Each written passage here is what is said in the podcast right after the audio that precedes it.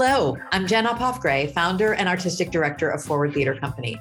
And this is Theater Forward, a twice monthly conversation about theater from a local, regional, and national perspective. From Madison to Manhattan, we're excited to share insight into our own company while exploring issues surrounding theater in the Midwest and around the country. Welcome to episode 64 of Theater Forward. And I am thrilled to be talking with Dr. Baron Kelly and the marvelous Marti Gobel today. Good Baron, morning. Good morning. Good morning. Baron is a professor in the theater and drama department at the University of Wisconsin Madison. He earned his PhD in theater research here, uh, a diploma from London's Royal Academy of Dramatic Art, and an MFA in acting from California State University Long Beach. He's got a resume as long as my arm, filled with credits as an actor and a director. We're so glad that he has returned to make Madison his home base. Marti Gobel is an actor, director, and teaching artist acclaimed by audiences across Wisconsin, having appeared on most of the state's professional stages. Based for many years in Milwaukee, she was founding artistic director of Uprooted Theater, a company that celebrated Black artists. Forward audiences know her from her roles in Mr. Burns, a post electric play, and Skeleton Crew, among others, and as the director of Exit Strategy by Ike Holter. And she's now based in San Diego, California.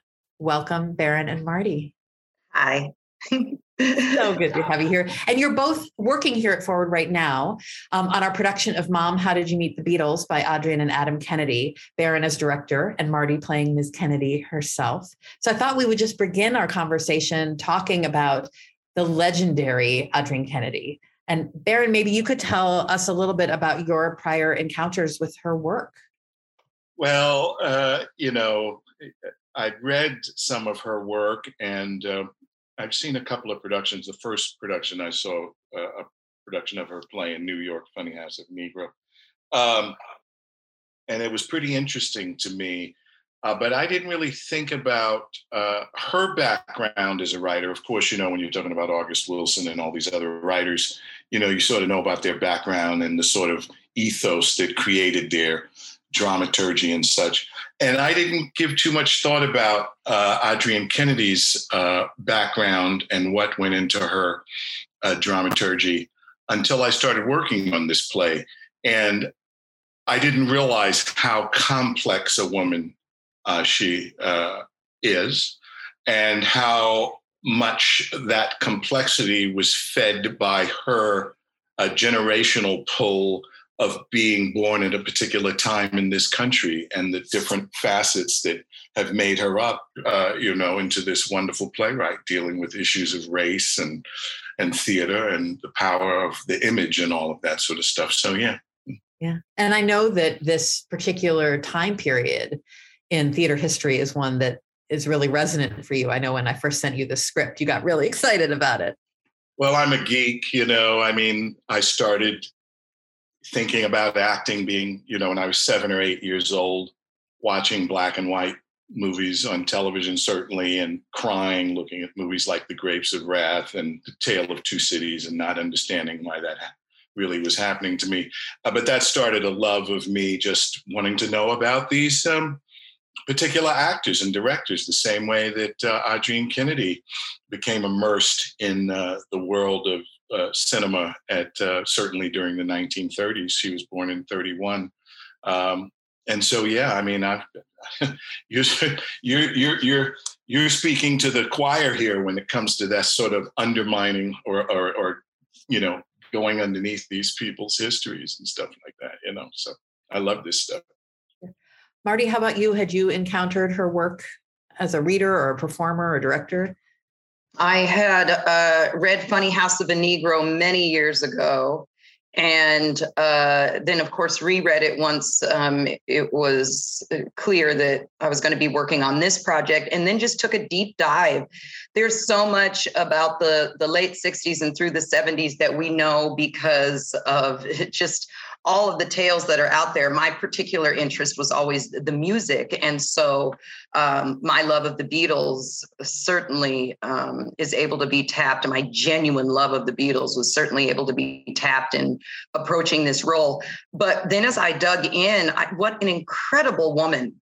And by all accounts, a, a woman that appears fragile and timid and yet as i've been working through this story i'm coming to find out that you know still waters and all that. And the books and their covers. And she really just went for things and took great leaps of faith and made a lot of assumptions on what was going to positively happen for her. And you hear about these during the course of the play. Also as a mother yeah. Not believe she was dragging this five year old all over London. yeah. By herself. By herself. Yeah, it's been really uh, wonderful um, over the last year or so to see Kennedy finally, I think, starting to get her due as the the landmark artist that that she was and is. Um, it, it's remarkable to me how many theater artists don't know her work today. Um, it's one of the reasons we wanted to do this play um, because I think that our audience, um, if they didn't already know her, and most of them probably didn't, I think they'll be excited about this opportunity to get to know her and her work. Um, but it is it is nice to see that a lot of people are now calling calling on her, calling out her work and its importance. She just got a the Dramatists Guild right just gave her the Lifetime Achievement Award. There's a bunch of other recognition finally coming her way. Um, later than it should be, but yeah, better late than never, right? And she's still here to appreciate it. And she's still yes, here to appreciate it. Yes, yes, yes, yes.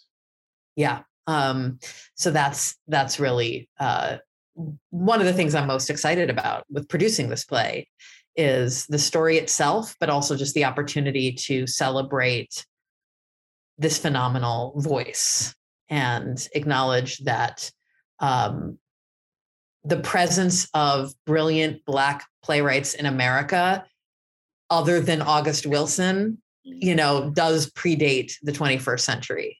Here, here. You know, uh, there's a lot out there, and you know, we should pay a little more attention.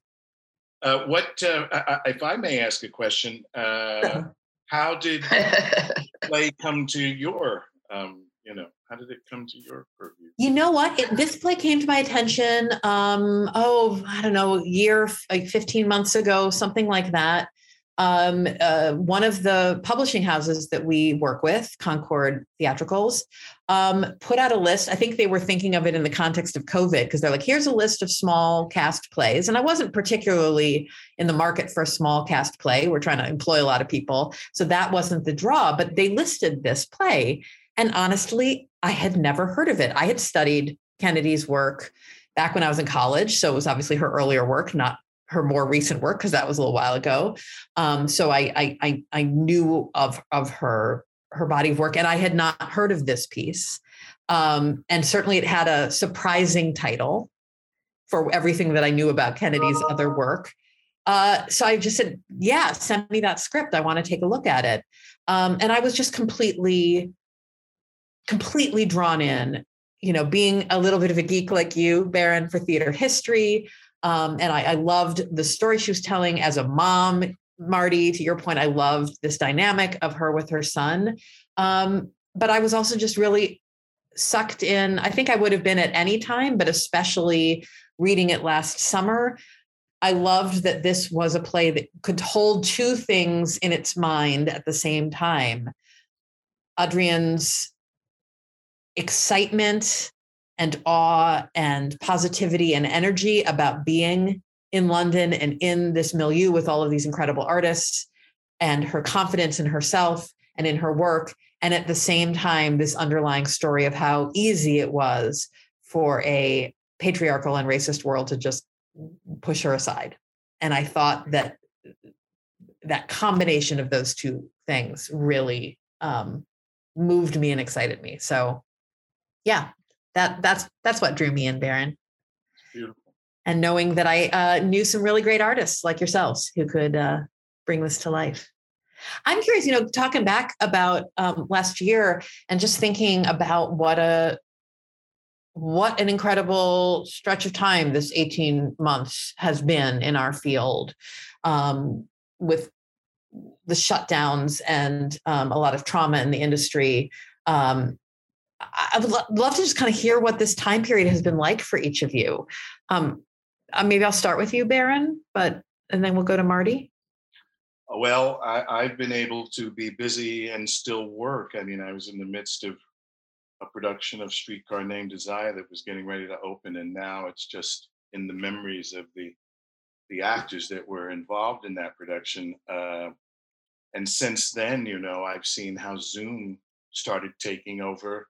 Um, you know, with all of these performances, and you know, a lot of well-known actors have been doing these performances, and so you know, I stayed busy. I did a, a, couple of really good Zoom productions, and my writing has been wonderful. I've been highly productive, and I just uh, finished uh, filming an adaptation of King Lear in California for one of the Shakespeare festivals, which was tremendous. So I've been uh, pretty busy, but it's also been a year of loss. I mean, I lost one of my cousins, not because of uh, COVID, but right as COVID was raging, and other actors that uh, are well known in New York City who had passed away. So it's been a very sad year for me, um, but also one of uh, a lot of productivity. So, you know, just trying to just trying to keep steady, steady as she goes. Mm-hmm. And you moved here to Madison during all of this, yeah? Exactly. You know, people thought I was absolutely crazy, and um, it was uh, it, it, it, I moved. I was in a different in a different part of town, and now I've moved to a, a, completely different part of town, which is the opposite of where I was before, which feels more at home to me. Um, and you know, I started, and, and as a matter of fact, I traveled overseas after California, so I went to Croatia. So I had a chance to get out of the U.S. And I'm usually overseas during the summers uh, teaching in Amsterdam and such. And so this was a, a, time for me to rejuvenate my thought processes before coming to start this uh, play. So I'm just very blessed and very fortunate. How about you, Marti? You had to move during all this too. I did. It had been decided, um, you know, long before we had announced it that we would move back to San Diego for family reasons. San Diego is my hometown. So uh, it's really been interesting being in my childhood um, home and seeing what my son has done to my old room. Uh-huh. And the my mom's room is now my husband and I's room. But you know, to me, there was a lot of things that happened in the course of theater. Um, but I did keep working. I actually saw no change in work. I uh, did I think five um, productions and was adjunct at three universities, which was incredibly challenging to teach acting. Um, I teach to young actors, Acting 101 and Acting for Non Majors, and um, to teach them the skills that they needed in order to move forward with their degree was very difficult. Um, just, you know, how do you how do you watch someone's breathing and the subtleties of their body over zoom? So that that that was challenging but we got through and i was able to adjust. And that is what i when i look back i'm realizing you know things must keep moving and changing. And sometimes the impetus for that change is not a negative but there can be personal profit in crisis. I know that sounds crazy um, but just exploring um, more theater works and readjusting what what theater is and how it's produced and i certainly came out with an understanding of what thing i think theater is not mm-hmm. and uh and that the change was good and of course everybody knows i'm very uh, we have a very close nuclear family and uh, we had a really great time. we did. So talk more about what you were saying, learning sort of what theater is and what it is not. I'm, I'm just curious. Talk, talk more about that. I think that a lot of people were trying to scramble. I know that a lot of people were trying to scramble to uh, just kind of keep some portion of their season alive. And what it led to immediately was that uh, we were just going to make theater into movies. And theater is not movies. It's not written like that. It's not designed like that. And I, I found that after a while, I actually did stop watching um, recorded versions of plays because I just I thought I could watch a movie. I would rather just wait but it it also became um, very clear to me what um, you know auditory landscape that people were able to find in the course of all of this. But you know our profession is dependent on us gathering and watching a play on zoom or backyard or any of these you know platforms that have jumped up is is not gathering. It's just the bastard child of voyeurism if you ask me. Mm-hmm. um, and the one good thing that came out of this or two things i guess is i think people are now going we need to make adjustments for people that can't come into our, our space even if it's not a pandemic how can we make adjustments and continue to share? And that led to some really small local companies being able to have their work produced and shown nationally, which is fantastic. I truly believe that someone just hasn't figured it out yet.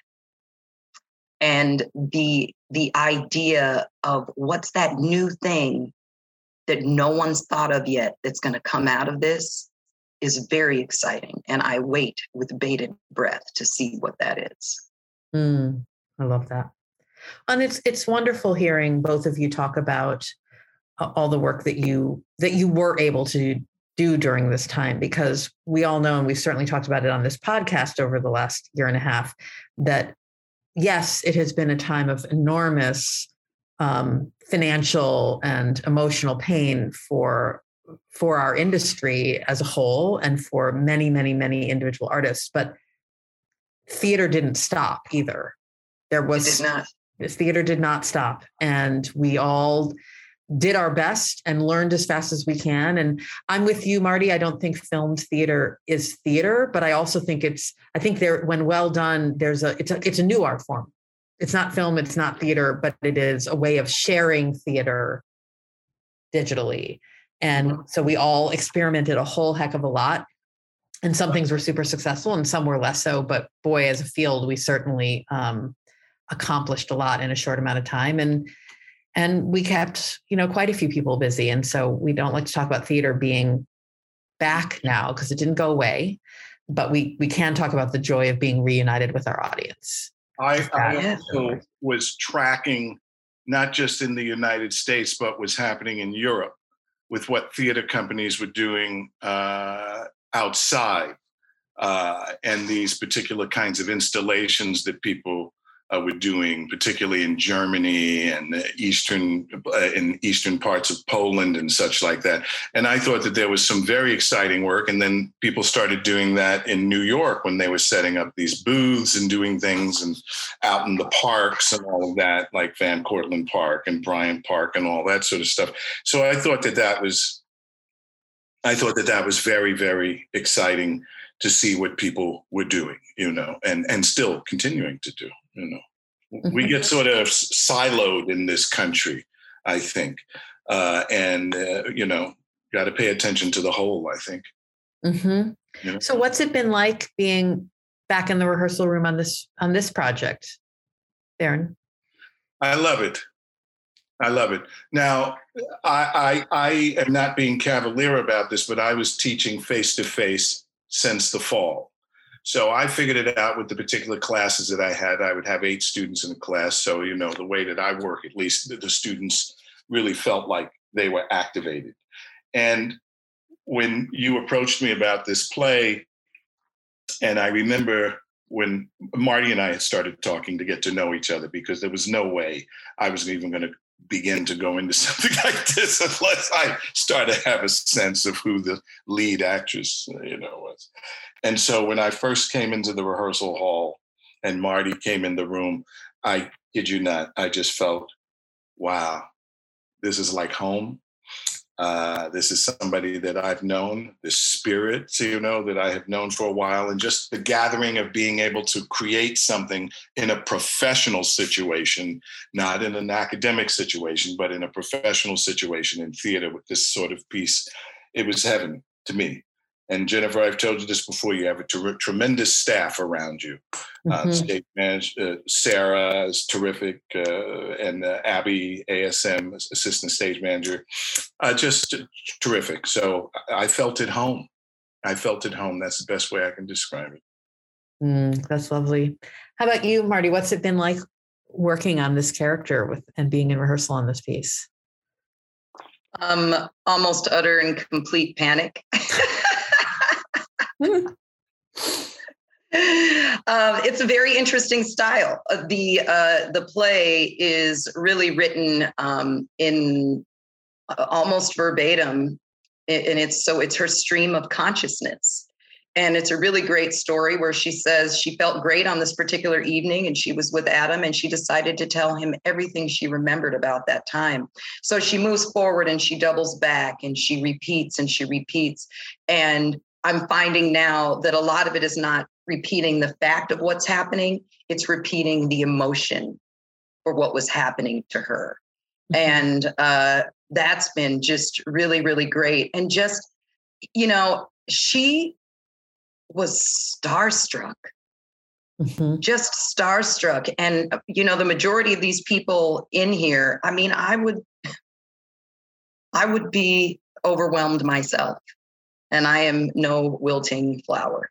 Mm-hmm. So uh, just really understanding um, the exciting and uh, frustrating and wonderful time that she was navigating in uh, has just been a pleasure. And then, you know, being in the room, it, it's hard to do this with a mask on. We're being very safe and just like on a slight, you know, political thing. Um, there was a time when both my unions, I'm a member of both Actors Equity Association and SAG-AFTRA, could not get together.